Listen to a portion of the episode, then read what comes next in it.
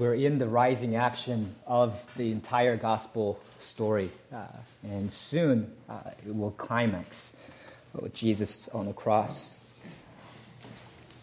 And the story will be resolved. And so verse 1, it says, when Jesus had spoken these words, he went out with his disciples across the brook Kidron, where there was a garden which he and his disciples entered. Matthew and Mark, in their Gospels, call this garden Gethsemane, which literally means oil press. So it's an olive garden. And that's the garden that is in view. And then in verse 2, now Judas, who betrayed him, also knew the place, for Jesus often met there with his disciples. So Judas has an intimate knowledge of Jesus and his disciples' whereabouts and how they travel, what they do. And it seems that customarily at this time of the year, they met, they gathered at the Gethsemane, at the Olive Garden, so that maybe to pray, to prepare for how they're going to spend the rest of the feast. And so knowing this and knowing that it will be secluded enough just outside the city and knowing that there will be a cover of night, he comes with soldiers. It says, verse 3, Judas, having procured a band of soldiers and some officers from the chief priests and the Pharisees, went there with lanterns and torches and weapons.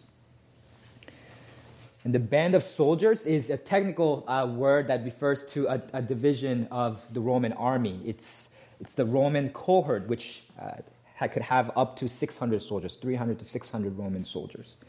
And so the implication is, and they came with weapons, this is a pretty sizable crowd, right?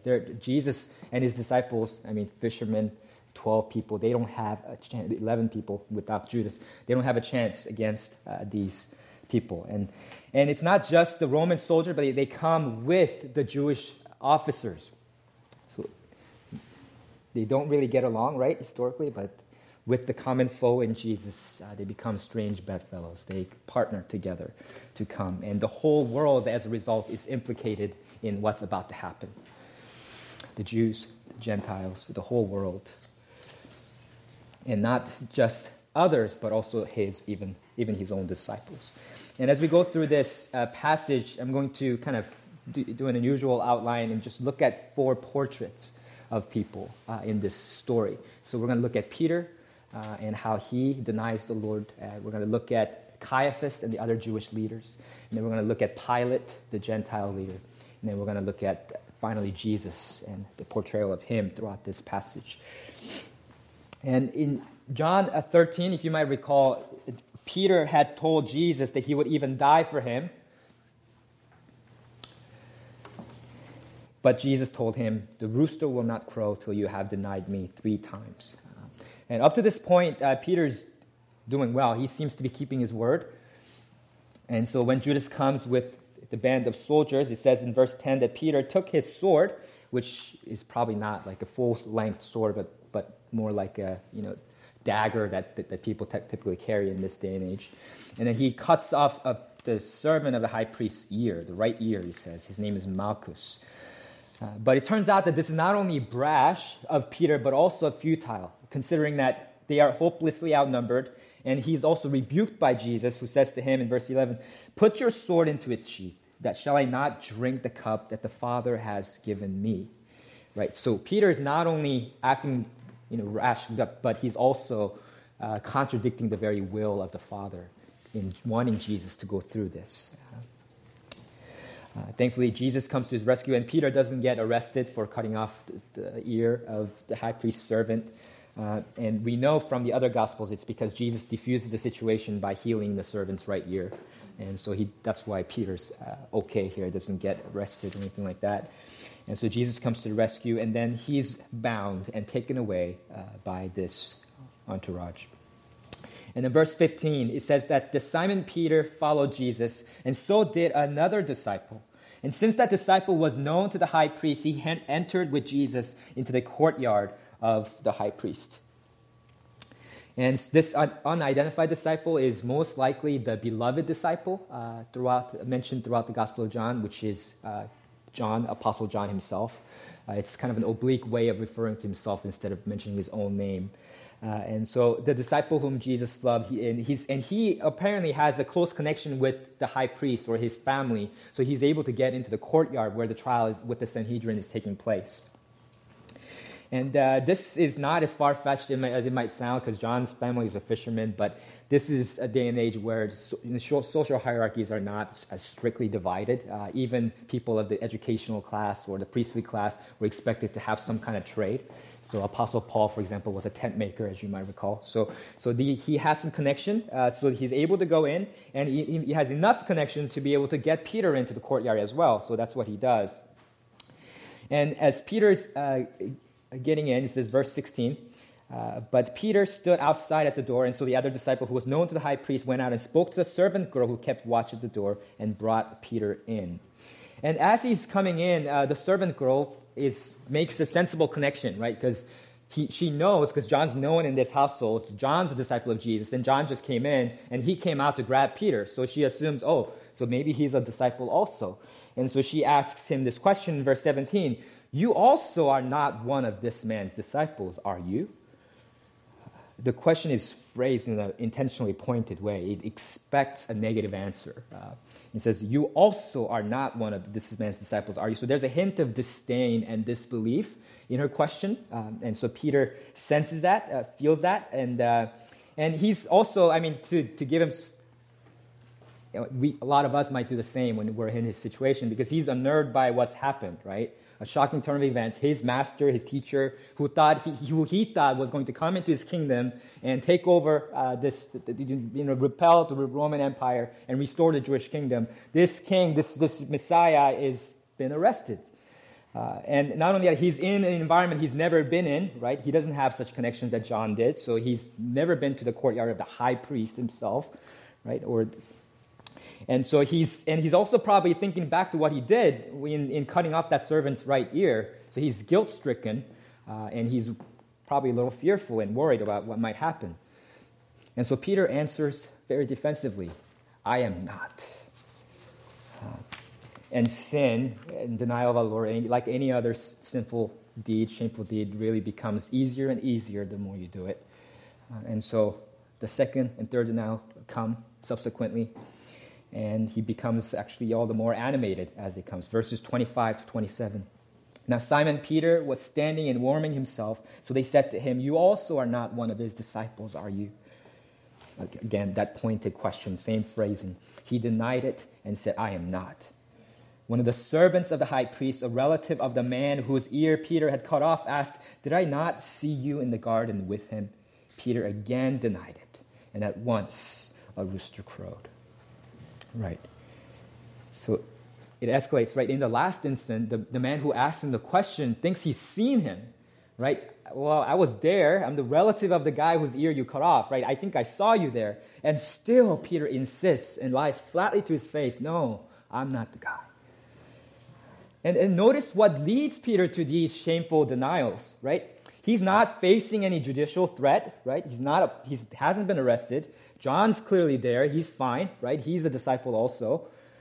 So there's no real threat to him, but he's cowed by the atmosphere that he is in, right? That question of disdain, disbelief. "You also are not one of this man's disciples, are you?" That feeling of marginalization, that air of disdain, that cows him to these denials. And it's a pointed question, right? "You're not one of this man's disciples, are you?" This man, the one that's being tried by the Sanhedrin right now, you're not this man's disciple, are you? And we live in a generation that can identify with this, because we think with our feelings. That's how our generation operates nowadays. And nowadays, what wins debates is not solid arguments, but sneers and snarky remarks. "You also are not one of those Christians, are you? You actually believe that God created the world? Do you really believe that Jesus rose again from the dead?" Right. None of these remarks, as you may have noticed, are actual arguments, right? They simply are assertions that generate a powerful feeling of shame and it preys on people's insecurities. You really believe that? You're really one of his disciples? They make you feel like what you believe is ridiculous without actually making any arguments to prove that it is ridiculous. Right?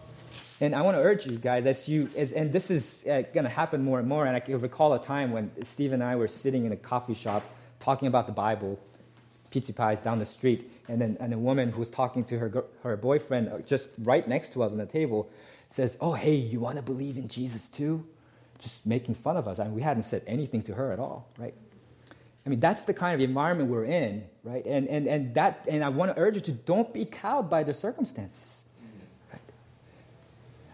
Right? Don't give people freebies like that. Stand up for what you believe and make them tell you why they think what you believe is untenable, instead of just believing that just because they make you feel that way, that it's ridiculous. And if you are not yet a follower of Jesus, be aware of the same hindrance to your belief in Jesus. Don't accept the assumptions of the spirit of the age without examining them. Consider Jesus on his own terms, on his own right. Be open-minded. Don't deny Jesus simply because you're afraid of admitting that you believe in him. Don't fall to the trap that Peter fell into.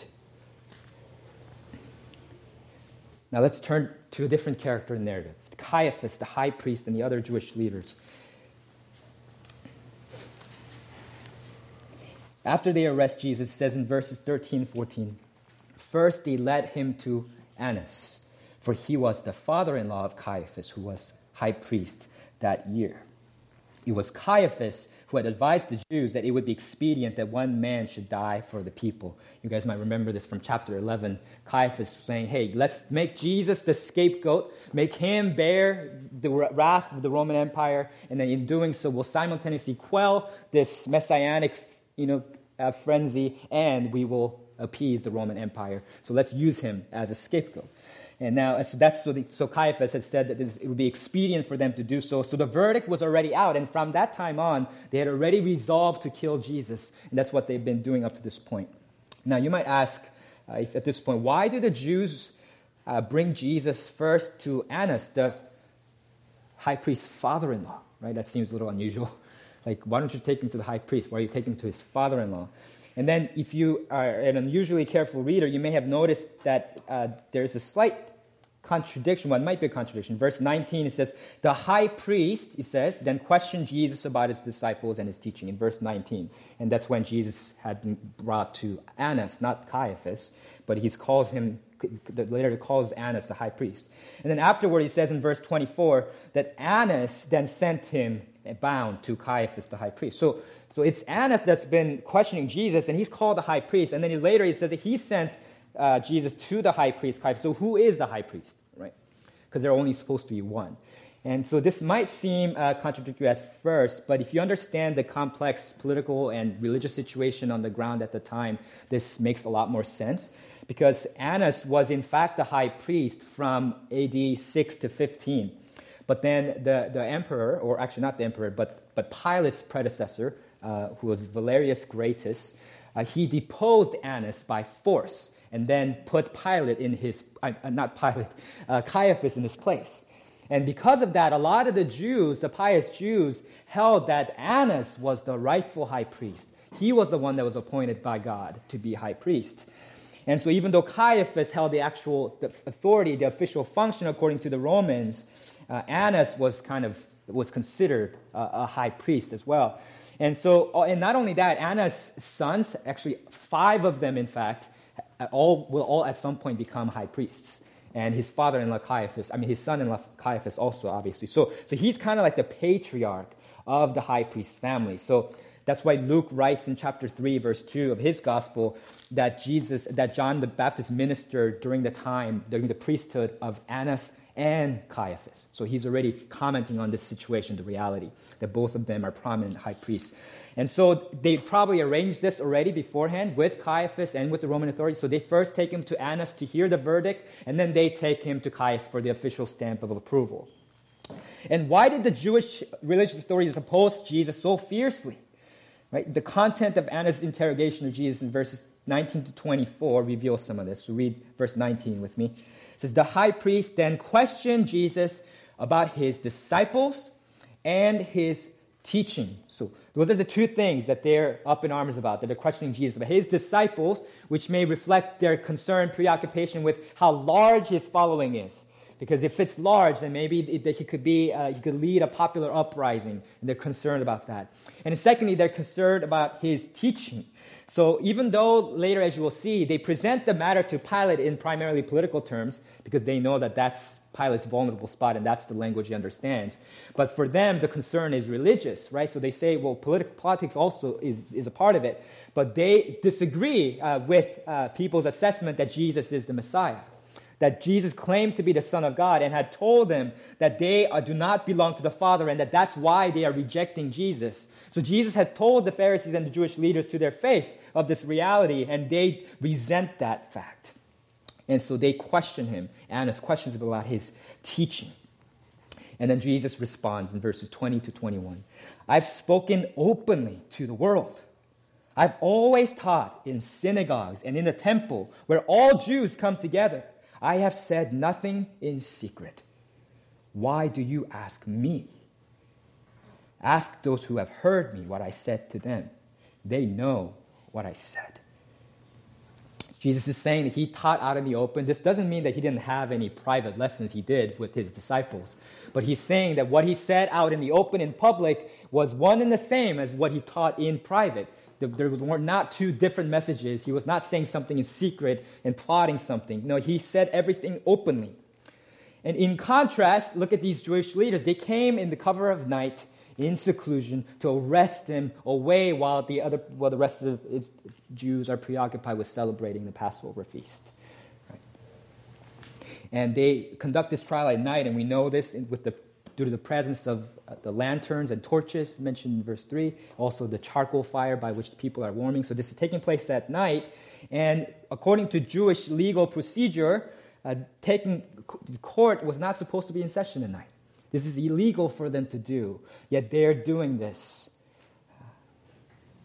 Jesus, and there's a stark contrast. Jesus speaks out there in the open, and these Jews are doing something illegal, contrary to the law, in secret.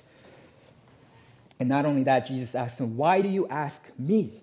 Ask those who have heard me what I said to them. They know what I said. This, again, is a statement that has bite, because according to Jewish legal procedures, you're not supposed to question the subject. You're not supposed to question the defendant. You're supposed to question the witnesses that are produced on behalf of the defendant. That's proper Jewish legal proceeding. And not only that, the witnesses, you're supposed to first bring up the witnesses in support of the defendant and then listen to the witnesses that are coming up against the defendant. But nothing like that is taking place. They come merely to question Jesus himself with no witnesses for him. So Jesus is saying, why do you ask me? He's exposing the hypocrisy of the Jewish leaders. And after being taken to Caiaphas, after Annas, Jesus is then taken to the Roman governor's headquarters. This is Pilate's headquarters in the morning. And so this would be the morning of Good Friday. And in order to be, it says in verse 28 that the Jews themselves did not enter the governor's headquarters so that they would not be defiled but could eat the Passover. I mean, that's just drips with irony, right? I mean, they are concerned about eating the Passover meal while they are illegally prosecuting and killing the true Passover lamb that God sent to rescue them and save them, right? They're concerned about eating the Passover. So they won't even go into the governor's headquarters. And I want to keep going on this train, but I need to digress for a little bit in case you guys notice these seeming inconsistencies. And not because these are important in themselves, in their own detail, but because I believe it's important for you to have confidence in God's word that it's trustworthy. Because you might be wondering, well, didn't Mark and Luke and Matthew write? And didn't we see earlier that Jesus already had the Passover meal with his disciples? So that was on Thursday. So what does it mean here that they want to eat the Passover? Does that mean the Passover hasn't happened yet, right? So The reason why it could appear to be contradictory is because the word Passover is used in multiple senses. And the first sense, of course, is to refer to the Passover feast proper, that meal that takes place on Thursday, right? And so it could refer to that meal, and that's how Matthew and Mark primarily use the word. Actually, that's the exclusive way they use the word. But Passover can also be referring to the whole feast, which lasts 7 days, not just to the Passover meal proper. And that's how John uses the word. He goes back and forth between the two. And you could tell that this is the case because in Matthew and Mark, they always distinguish the Passover from the Feast of Unleavened Bread. Okay? And they're one and the same. Passover is the first day of the Feast of Unleavened Bread. But they distinguish the two because to use the term unleavened bread to refer to the feast and the word Passover to refer to the Passover proper, to the meal. But John doesn't do that. The word unleavened bread doesn't even occur in the entire gospel. So that tells you he has to use the word Passover in multiple senses. And here he's referring to the feast. So they're saying, no, they had the Passover meal already, but the feast continues to have special meals, and they want to be able to continue to participate in that feast. It's not, unlike how we there's some of us are Chinese American, and we celebrate Chinese New Year. There's a big festival in Boston, right? And the Chinese New Year was actually on January 28th, right? But the celebration of the Chinese New Year lasts 15 days, not one day, right?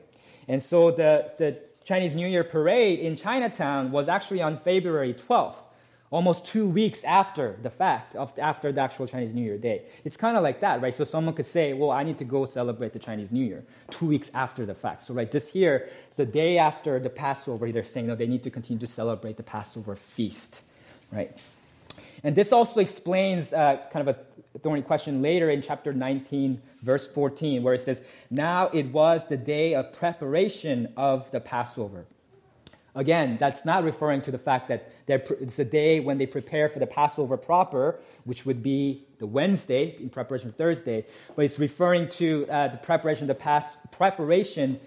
which actually throughout the gospel, the word preparation is used in only one way, and it's to refer to the preparation for the Sabbath. That's how the word is typically used.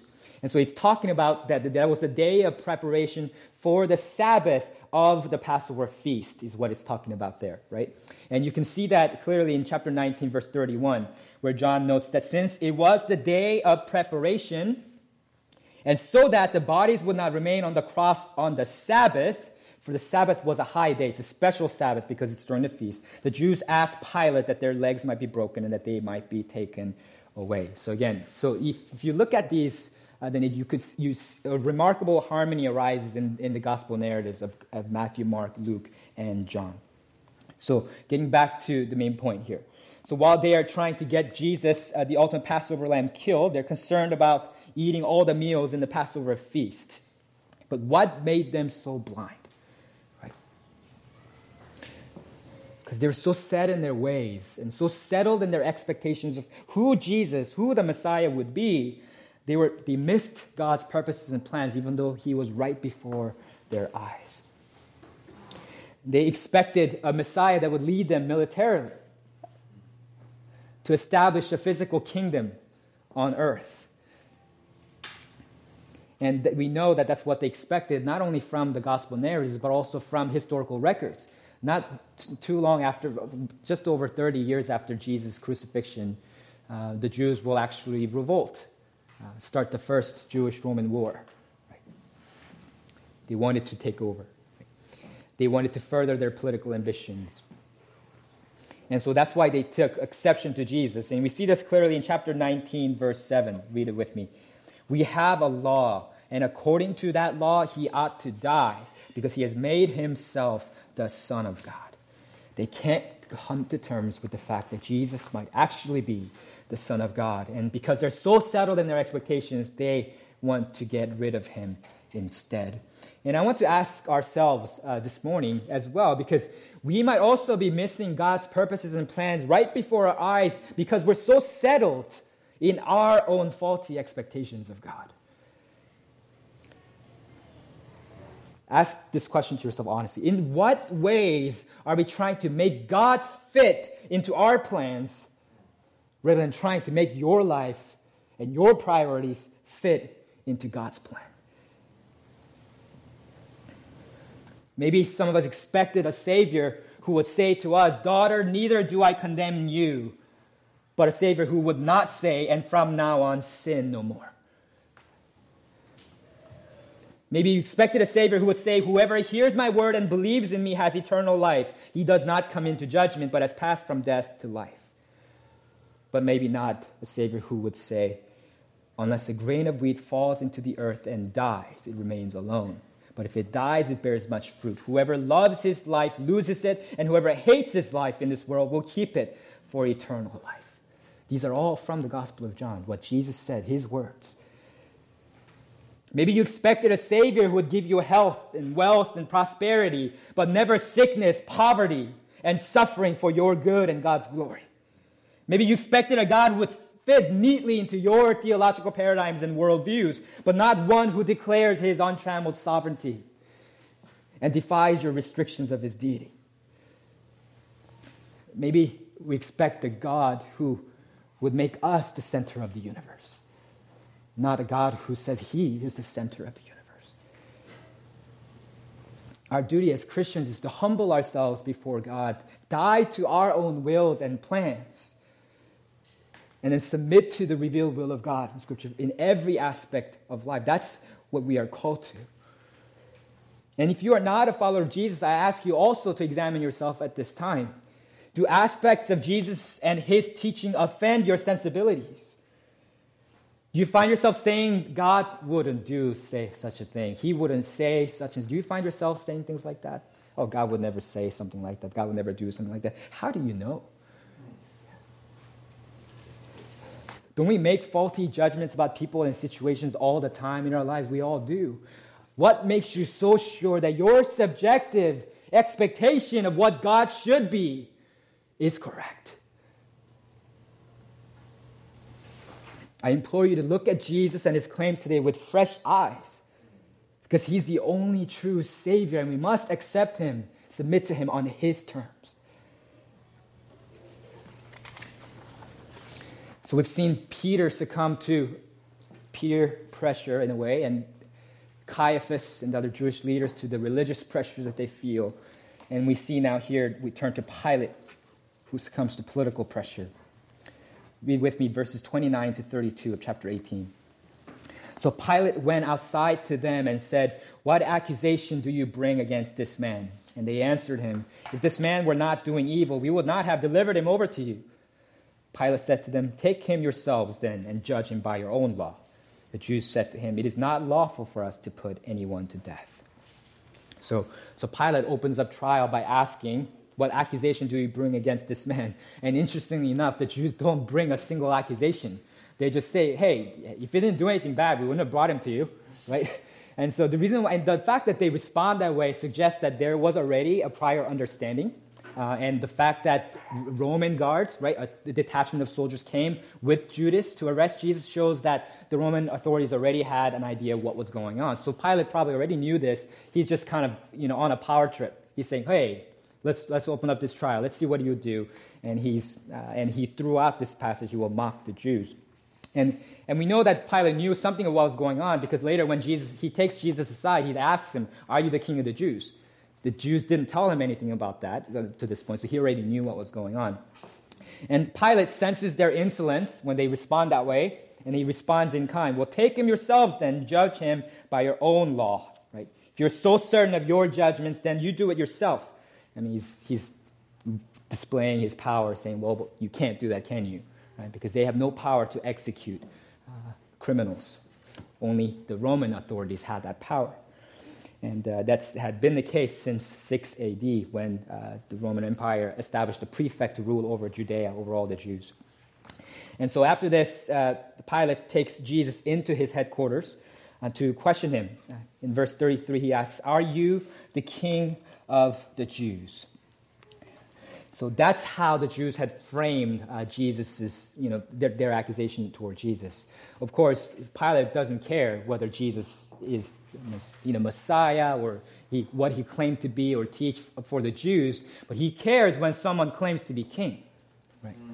Because his job is to uphold the authority of Caesar, right? So they told him he claims to be the king of the Jews, and so Pilate asks Jesus this question. And then Jesus says, do you say this of your own accord, or did others say it to you about me? And then Pilate responds, am I a Jew? Your own nation and the chief priests have delivered you over to me. What have you done? Right? So his question is contemptuous. Am I a Jew? That's derogatory. He's saying, no, I'm not a Jew. So why are you asking me that question? I'm not the one that brought you here. Your own people brought you here. And I know these people are being hypocritical because they never once wanted to uphold Caesar's rule before. And all of a sudden, they're interested in ratting out this guy, this Christ who claims to be the king of the Messiah. And so you did something. What have you done? He's asking. And Jesus answers in verse 36, my kingdom is not of this world. If my kingdom were of this world, my servants would have been fighting that I not be delivered over to the Jews. But my kingdom is not from the world. So by speaking of his kingdom, Jesus freely acknowledges his kingship. But rather than simply accepting the Jewish authorities and the Roman authorities' definition of kingship, he defines it in his own way. He says it's not of this world. Right? If it were, his servants would be fighting for him. But because it's not, he's all alone, forsaken even by his own disciples. Pilate then follows up, so you are a king. And Jesus says, you say that I am a king. For this purpose I was born, and for this purpose I have come into the world, to bear witness to the truth. Everyone who is of the truth listens to my voice. So when he says, you say that I'm a king, he's not saying, well, that's not what I said, but that's what you're saying. That's not what Jesus is saying at all. This is the typical Jewish way of affirming what the person said. It's saying, it is as you said. It is as you said. It is as you say so. That's what he's saying. And you know that you can compare it to Luke 22, 70 to 71, where a similar question is asked of Jesus, and Jesus responds in the same way, you say that I am. And then they take that as blasphemy. So it's clearly an affirmation. It's not a denial of what Pilate is saying. And the purpose, and he says, in fact, he's such a king that he is so, by his nature, a king that it's the very purpose for which he was born. That's the reason why he was born. And that's the reason why he came into the world. And he explains it. He says, to bear witness to the truth. And Jesus, as he said earlier, he is the truth. He's the way, the truth, and the life. And because Jesus is the ultimate revelation of God the Father, he's the one that's sent by God to reveal the truth about God. Because of that, to become a king, he was born to be a king, is the same thing as him being born to bear witness to the truth. They're one and the same. And there's an implicit invitation in Jesus' last statement, isn't there? Verse 37, everyone who is of the truth listens to my voice. Will you listen to my voice, Pilate? Right. Will you listen to my voice? But Pilate says dismissively, verse 38, what is truth? And we know he's being dismissive because he doesn't wait around for an answer. He just storms right out to continue the trial and to talk to the Jews.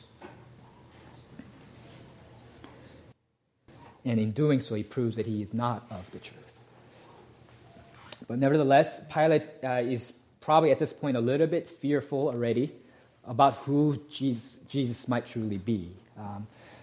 The pagan rulers during this time were very superstitious, right? And they like to appease all the gods that they can. And they had a category for divine men who were spiritual, men who had God, whom gods had endowed with spiritual gifts. And so perhaps that's what's going on. But he definitely knows that Jesus is innocent with regard to the claim that the Jewish authorities are bringing. So he tells them, I find no guilt in him. And if Pilate were truly a man of integrity, that would be the end of the discussion, wouldn't it? I find no guilt in him, end of trial, leave. That's what he should have done, but he doesn't. He wants to appease the Jews.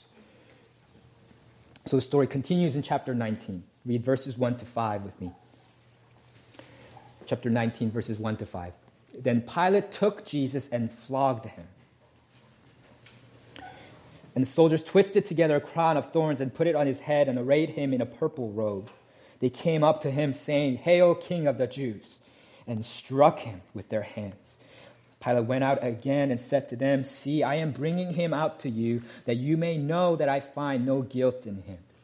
So Jesus came out wearing the crown of thorns and the purple robe, and Pilate said to him, "Behold the man." The flogging that takes place at this point is not the flogging that Matthew and Mark write about. So we know because that flogging takes place after Jesus' sentence to death. This happens before Jesus' sentence to death.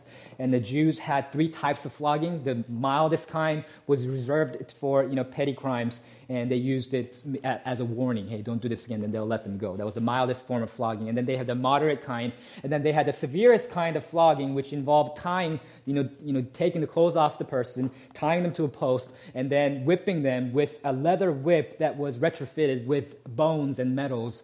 And it was so severe that many people died from just being flogged. And that treatment was connected to capital punishment. And so Jesus, this is not that kind of flogging that he's referring to. That happens to Jesus later, and Matthew and Mark write about that. So he's going through a whole ordeal here.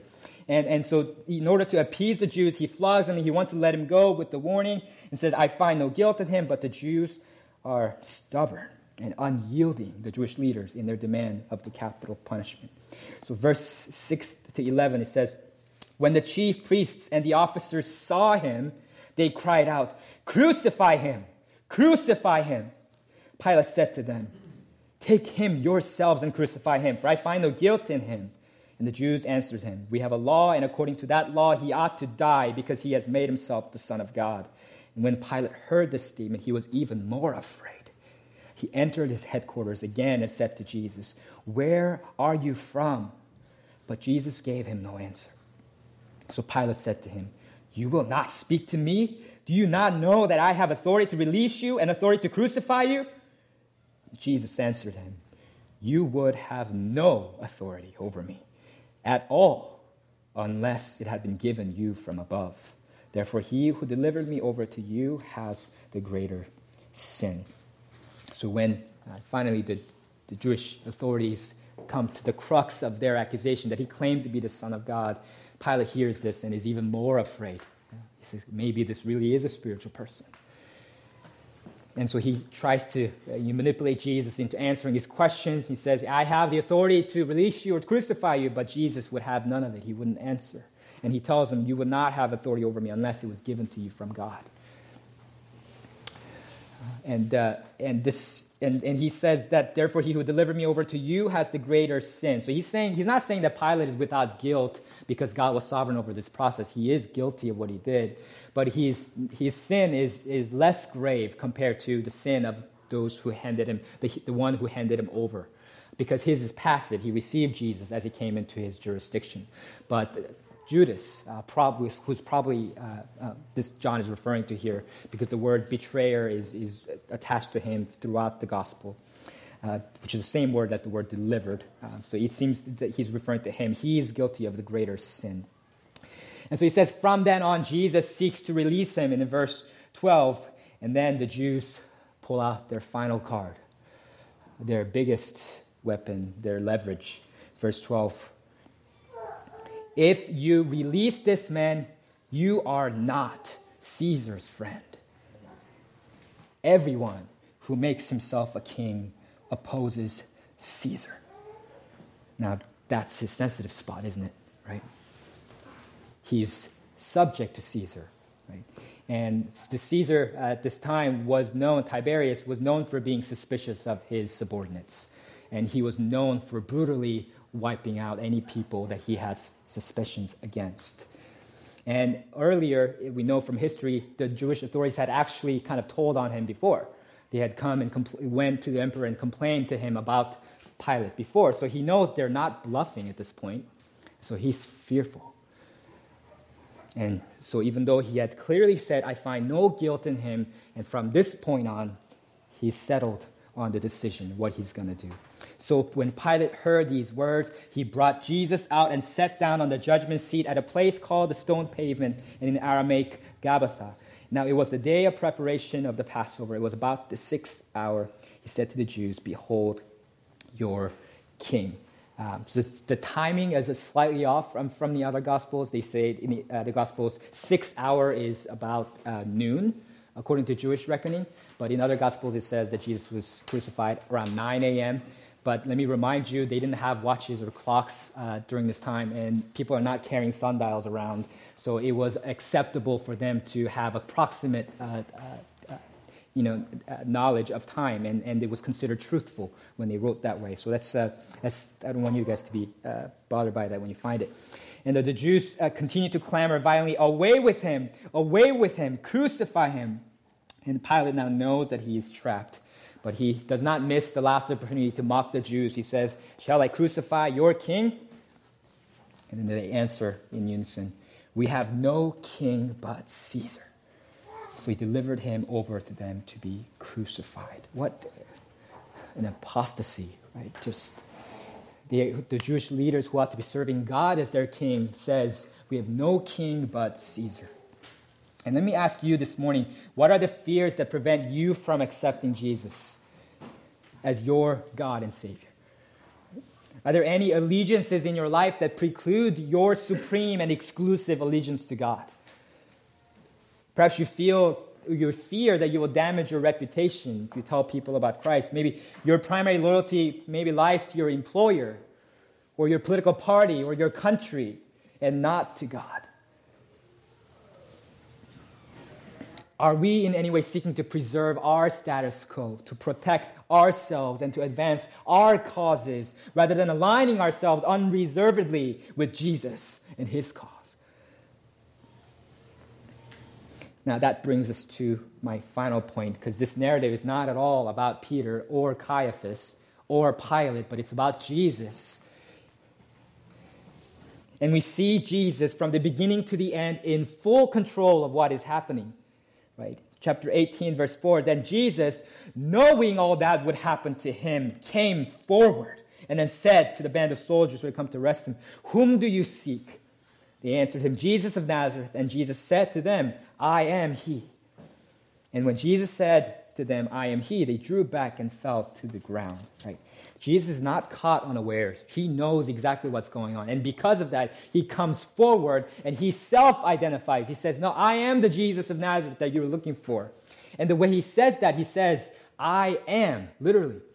That's what's behind the translation, "I am he." It literally says, "I am." And which is, again, reminiscent of God's revelation of himself to Israelites in Exodus 3 when he said, "I am who I am. Say this to the people of Israel, I am has sent me to you." And when God so discloses himself to people, the only appropriate response is for them to fall prostrate. And so these Roman guards, the cohort, 300, 600 soldiers, they draw back and they fall to the ground.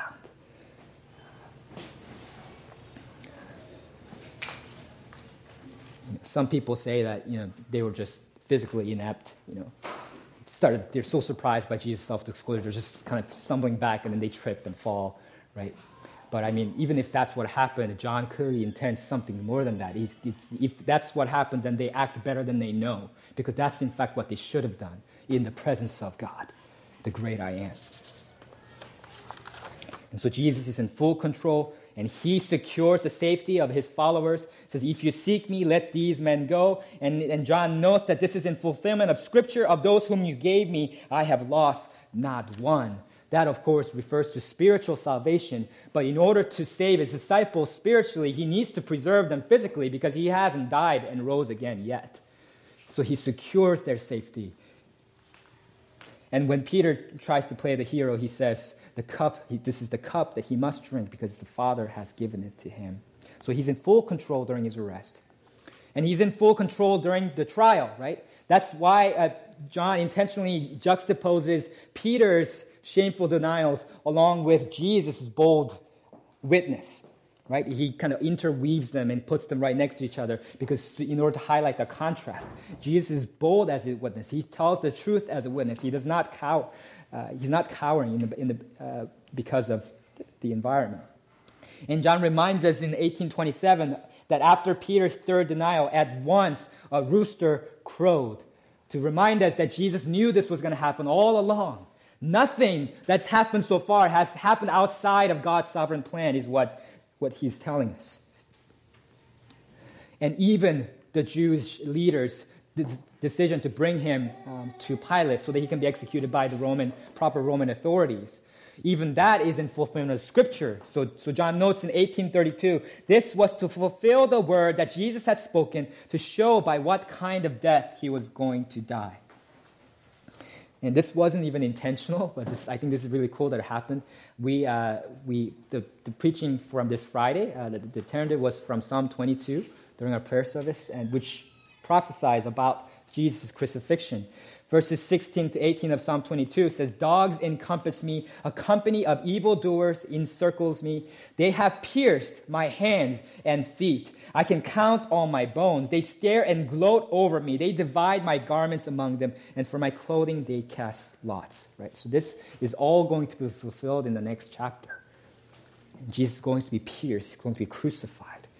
Every single turn of event here in this passage happens due to God's sovereign knowledge and plan, and Jesus is in full control. But that raises the burning question for us. What's in it for us? God is clearly orchestrating these turn of events, but what, why? Why is he doing that? And that brings us to the truth that we should never become too familiar with, and that is the main point of this passage. Christ the King is condemned according to God's sovereign plan so that those who believe in him might be justified. Christ the King is condemned according to God's sovereign plan so that those who believe in him might be justified. And we see this truth in the manner of Jesus' suffering throughout the gospel, because Pilate asks him, "What is truth?" And we know from what Jesus said before that he is the truth. And yet, he misses the truth right before his eyes. The Jews accuse him of having claimed to be the Son of God. And then they ask Pilate to release instead of him. So this is kind of an equivalent to a presidential pardon, right? So Pilate had the right, and it traditionally released one prisoner for the Jews during the Passover feast, as during their biggest feast of the year. And so the Jews asked instead, when Pilate said, "Should I release to you the King of the Jews?" And they say, "No, release to us Barabbas." And how ironic, his name means Barabbas, a son of the Father. So they will take a son of the Father, Barabbas, who was actually an insurrectionist, so that they can kill Jesus, who was not an insurrectionist at all, and who is the true and only Son of God. They will kill him instead. And they humiliate him. The soldiers twist together a crown of thorns to mock him, put him on his head, put a purple robe on him, and say, and jeer, "Hail, King of the Jews." But again, they speak better than they know, because he is, as John has said over and over and over again, he is the true King that God sent for us. This is all in fulfillment of what John had said in chapter 1, his prologue, when he gave us a foretaste of what is to come. He said, "He was in the world, and the world was made through him, yet the world did not know him. He came to his own, and his own people did not receive him. But to all who did receive him, who believed in his name, he gave the right to become children of God." This is the reason why Jesus must head to the cross, to his death. This is the reason why Jesus is suffering. This is not just a good story for you to listen to and think back to it once a year. This is a summons from the God of heaven calling you to be a part of this story. He came that he might die for you. Because we are rebels seeking to be king of our own lives, seeking to do our own will and to do our own bidding. Jesus had to come and die a rebel's death on the cross, so we can be reconciled to him and brought into his kingdom. And that, my friends, that's the fountain of all Christian blessing. That's the source of all Christian strength. So don't let yourselves be too familiar with that. Ask God for help, to pray that you would see the beauty and the glory of Jesus on the cross with fresh eyes this Easter. Christ the King is condemned according to God's sovereign plan so that those who believe in him might be justified, so that you might believe in him and be justified. Let's pray together.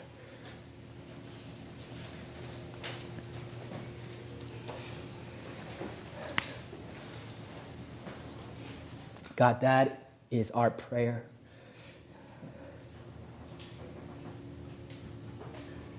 We pray that you would bring us back to our first love.